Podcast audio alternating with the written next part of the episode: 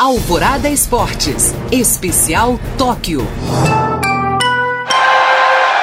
A ginasta dos Estados Unidos, Simone Biles, disputará a final da trave artística dos Jogos Olímpicos de Tóquio, confirmou nesta segunda-feira a Federação Americana de Ginástica.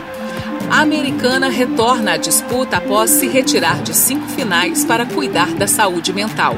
A final da trave é a última da ginástica artística feminina nos Jogos Olímpicos. A competição acontece às 5h50 da manhã pelo horário de Brasília. A seleção brasileira feminina de vôlei vai enfrentar o Comitê Olímpico Russo na próxima quarta-feira, às 9h30 da manhã, pelas quartas de final das Olimpíadas. A equipe comandada por José Roberto Guimarães garantiu a classificação hoje, após bater a seleção do Quênia por 3 sets a 0.